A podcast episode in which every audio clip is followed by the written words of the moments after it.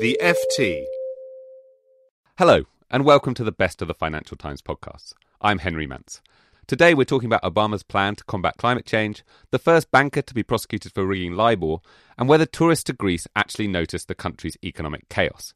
But first, the Garrick Club in London's West End is sticking to its ban on women becoming members, following a high profile vote last month. Sarah Gordon, our business editor, wrote about boys' clubs such as the Garrick this week and argued that networking, whether at a club, a golf course, or an opening night gala, should be open to all. Sarah joins me now. Sarah, what are the real disadvantages to women for not being a member? And I have to say that the Garrick has a reputation of being a rather stuffy uh, place that you might not even want to go for a drink on a night out. Yes, well, I'm not sure that we as journalists would be very exercised about not being members of the Garrick, but I think if I was a lawyer, I would be more worried. Um, the Garrick has an enormous number of very senior uh, barristers, solicitors, judges. Um, and given that the law in particular is a profession which is based very largely um, on trust and doing business, referring business to people you know, you certainly could argue, and indeed, uh, Baroness Hale and a number of other eminent female lawyers are on record as saying they feel it is of a genuine disadvantage to them um, not to be a member of the Garrick. It feels to me like people of my generation don't want to be in places where there are only men.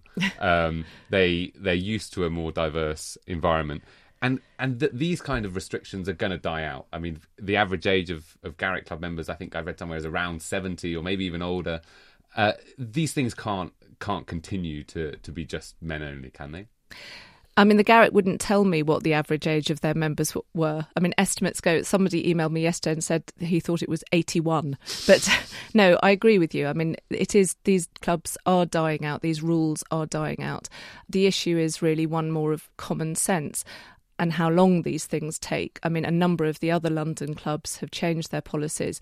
And of course, one of the things that people brought up with me in the wake of the column I wrote was that, you know, women have their own organisations. Why does it matter? You know, if you want to be in a group of women, why should you be stopped? And if we want to be in a group of men, why is there anything wrong with that? The issue, of course, is that on the whole, well, I can't think of a single women's only organisation that is really a part of the power structure in the way that the Garrick and other organisations like it are. I won't be holding my breath for when that changes. But in the meantime, clubs where networking that leads to professional success takes place, they should not be single sex. Great. So no legislation, but amongst those clubs which are really important in the fabric of the establishment, they have to take a greater responsibility. You put it better than I do, yes. Great. Sarah, thanks very much. Now, we're the first generation to feel the impact of climate change and the last generation that can do something about it. That's what Barack Obama said this week, although for once the rhetoric wasn't his own, it was borrowed from Washington State Governor Jay Inslee. Obama was announcing a landmark climate change deal. The US has already promised big cuts in emissions of greenhouse gases, but Pilita Clark, our environment correspondent, explained why this plan from President Obama matters. What it does do is it gives a much better idea of how and when the US targets that they've already laid out might be achieved, and that in itself is very welcome news. Obviously, countries are quite good and practiced at announcing these ambitious goals. They're rather less good at delivering, as we've seen, which is why global emissions have continued to rise. Will the plan actually work? Well, first it has to come into effect. No easy task, said Barney Jopson from our Washington bureau. It's facing huge opposition from Republicans and some business groups, not all business groups, but some. And the way those people are going to try to stop this is in the courts. So the problem that power companies and manufacturers have is that they say this plan is going to push up electricity prices, it's going to jeopardize the reliability of the electricity supply. The problem that Republicans in particular Republican state governors have is that they say it's an infringement on their rights, that the federal government is telling them how to run their power sector and it's not allowed to do that. And that issue is going to be the heart of a lot of the lawsuits. They're going to focus on states' rights. Some of the other legal challenges are going to focus on more technical aspects of the way this plan was drawn up, and they're probably going to go on for several years. Maybe they'll still be going on when President Obama's left office. But the most immediate thing is those opponents are going to try and get a stay order or an injunction in the courts to stop the implementation of this plan even beginning. They're very much aware that with some previous environmental proposals from the administration, they've gone into effect straight away. They've eventually been overturned in the courts, but by the time they're overturned, it's too late because industry's already spent a lot of money to implement them. So this time round, they want to stop this in its tracks before it even becomes reality. But Obama and his fellow Democrats have supporters too, right? The challenge that Democrats have is that even though other people in the electorate say, yes, climate change is a problem, we're worried about it, and we want you to act on it, when you ask them to rank it alongside lots of other things like jobs and income, climate change still doesn't rise up to the top of the list, even for a large number of Democrats. Internationally, all eyes are on a conference in Paris in December, where countries will hammer out an overall deal.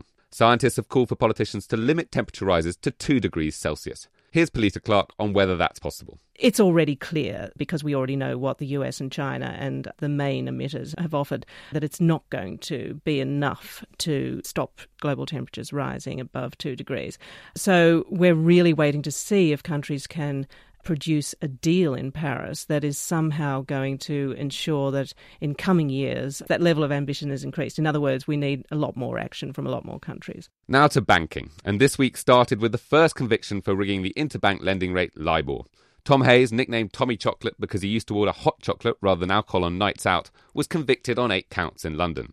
First, a reminder of how he got caught from our legal correspondent, Lindsay Fortado. He left UBS in late 2009 over a dispute over pay. Um, when he joined Citigroup, he slowly tried to test the waters with the other traders there, with the rate setters, and see what he could get away with. But as soon as Citigroup found out what he was doing, it took a few months, but they slowly detected it and um, started an internal investigation and reported him and fired him. Before long, Mr. Hayes was talking to the Serious Fraud Office. He gave 82 hours worth of evidence to the SFO. He gave names of individuals that he worked with. He gave his methodology. He explained everything to the Serious Fraud Office. And then he decided to take a gamble and go to trial instead. Hayes did manage to avoid US extradition, but the judge gave him 14 years in jail.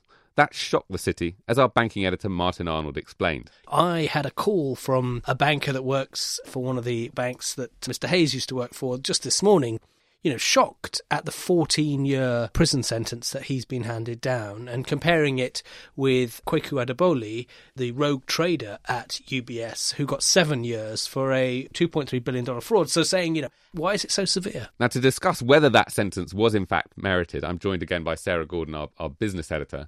Sarah, 14 years, it seems like a very long time. Is there any way of saying it was a serious offence. This is this is needed to send a message. I suppose it's a relative question, isn't it? Fourteen years uh, may well have been merited. What Tom Hayes and his cohorts appear to have done is egregious. You know, it's a manipulation of an interest rate that underpins thirty trillion of contracts worldwide. Um, nevertheless, I suppose if you look at what the average sentence for crimes against the person are and compare it to that, it does look rather long. I mean, you can get less than two years, for example, for GBH, so 14 years for manipulating an interest rate looks perhaps a little peculiar. Then also, there is the bigger question, really, of who has been held to account for many of the things that went on during and in the aftermath of the financial crisis.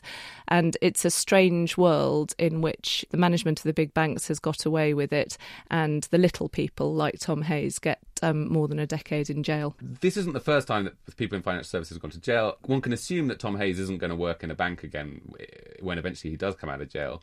What, what's the sort of history of people like Nick Leeson, for example, a rogue trader at um, Barings uh, a couple of decades ago? I mean, what's their history after after emerging from prison? Well, I mean, Nick Leeson, who brought down a bank, let us not forget.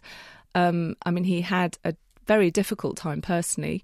His marriage broke up. He had cancer whilst he was in jail, but he has in fact rehabilitated himself to a certain degree. He now works as an after dinner speaker and is a sort of rent a quote for stories like the one on Tom Hayes.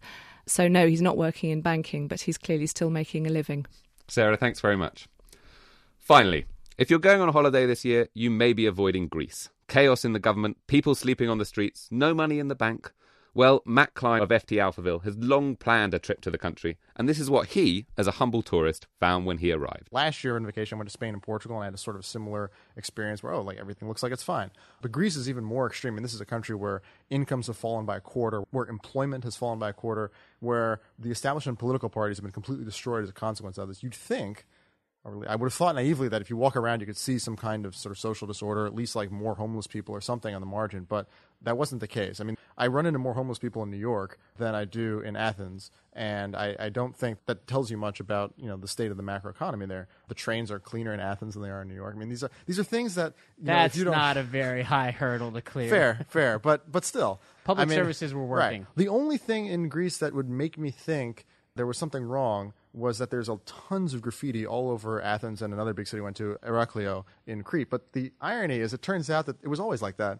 I remember reading about this guy. I was kind of curious, and you can find articles from like 2005, 2006, and like American travel forums. Like, oh man, I'm surprised how much graffiti there is in Athens. And clearly, that's not a function of social discord or, or poverty. That's just the way it is. So, what does this mean for travellers who think they understand a country by visiting it for a few weeks? I would say we sort of have to be more not more reliant on numbers, but but recognize that when a statistical agency does the work that it does to kind of get a sense of an economy of millions of people, they're probably going to get a much better picture than any individual person can, even if they're ex- making a great effort to travel and meet with people and, and, and see what's going on in the country because your experience is always going to be a tiny fraction of, of the whole, and the people aren't necessarily going to show you what's actually happening in their own lives. Wherever you're off on holiday, have a good break. We'll be back next Friday. Thanks for listening. If you enjoyed this podcast, you might enjoy the FT Money Show, the FT's most popular weekly podcast presented by me, Claer Barrett, the editor of FT Money. The Money Show comes out every Wednesday, and you can download it at ft.com/podcasts. Join Capital Group CEO Mike Gitlin for a new edition of the Capital Ideas Podcast. In unscripted conversations with investment professionals, you'll hear real stories about successes and lessons learned, informed by decades of investment experience. It's your look inside one of the world's largest asset managers. New episodes are available monthly. Subscribe wherever you get your podcasts. Invest 30 minutes in an episode today.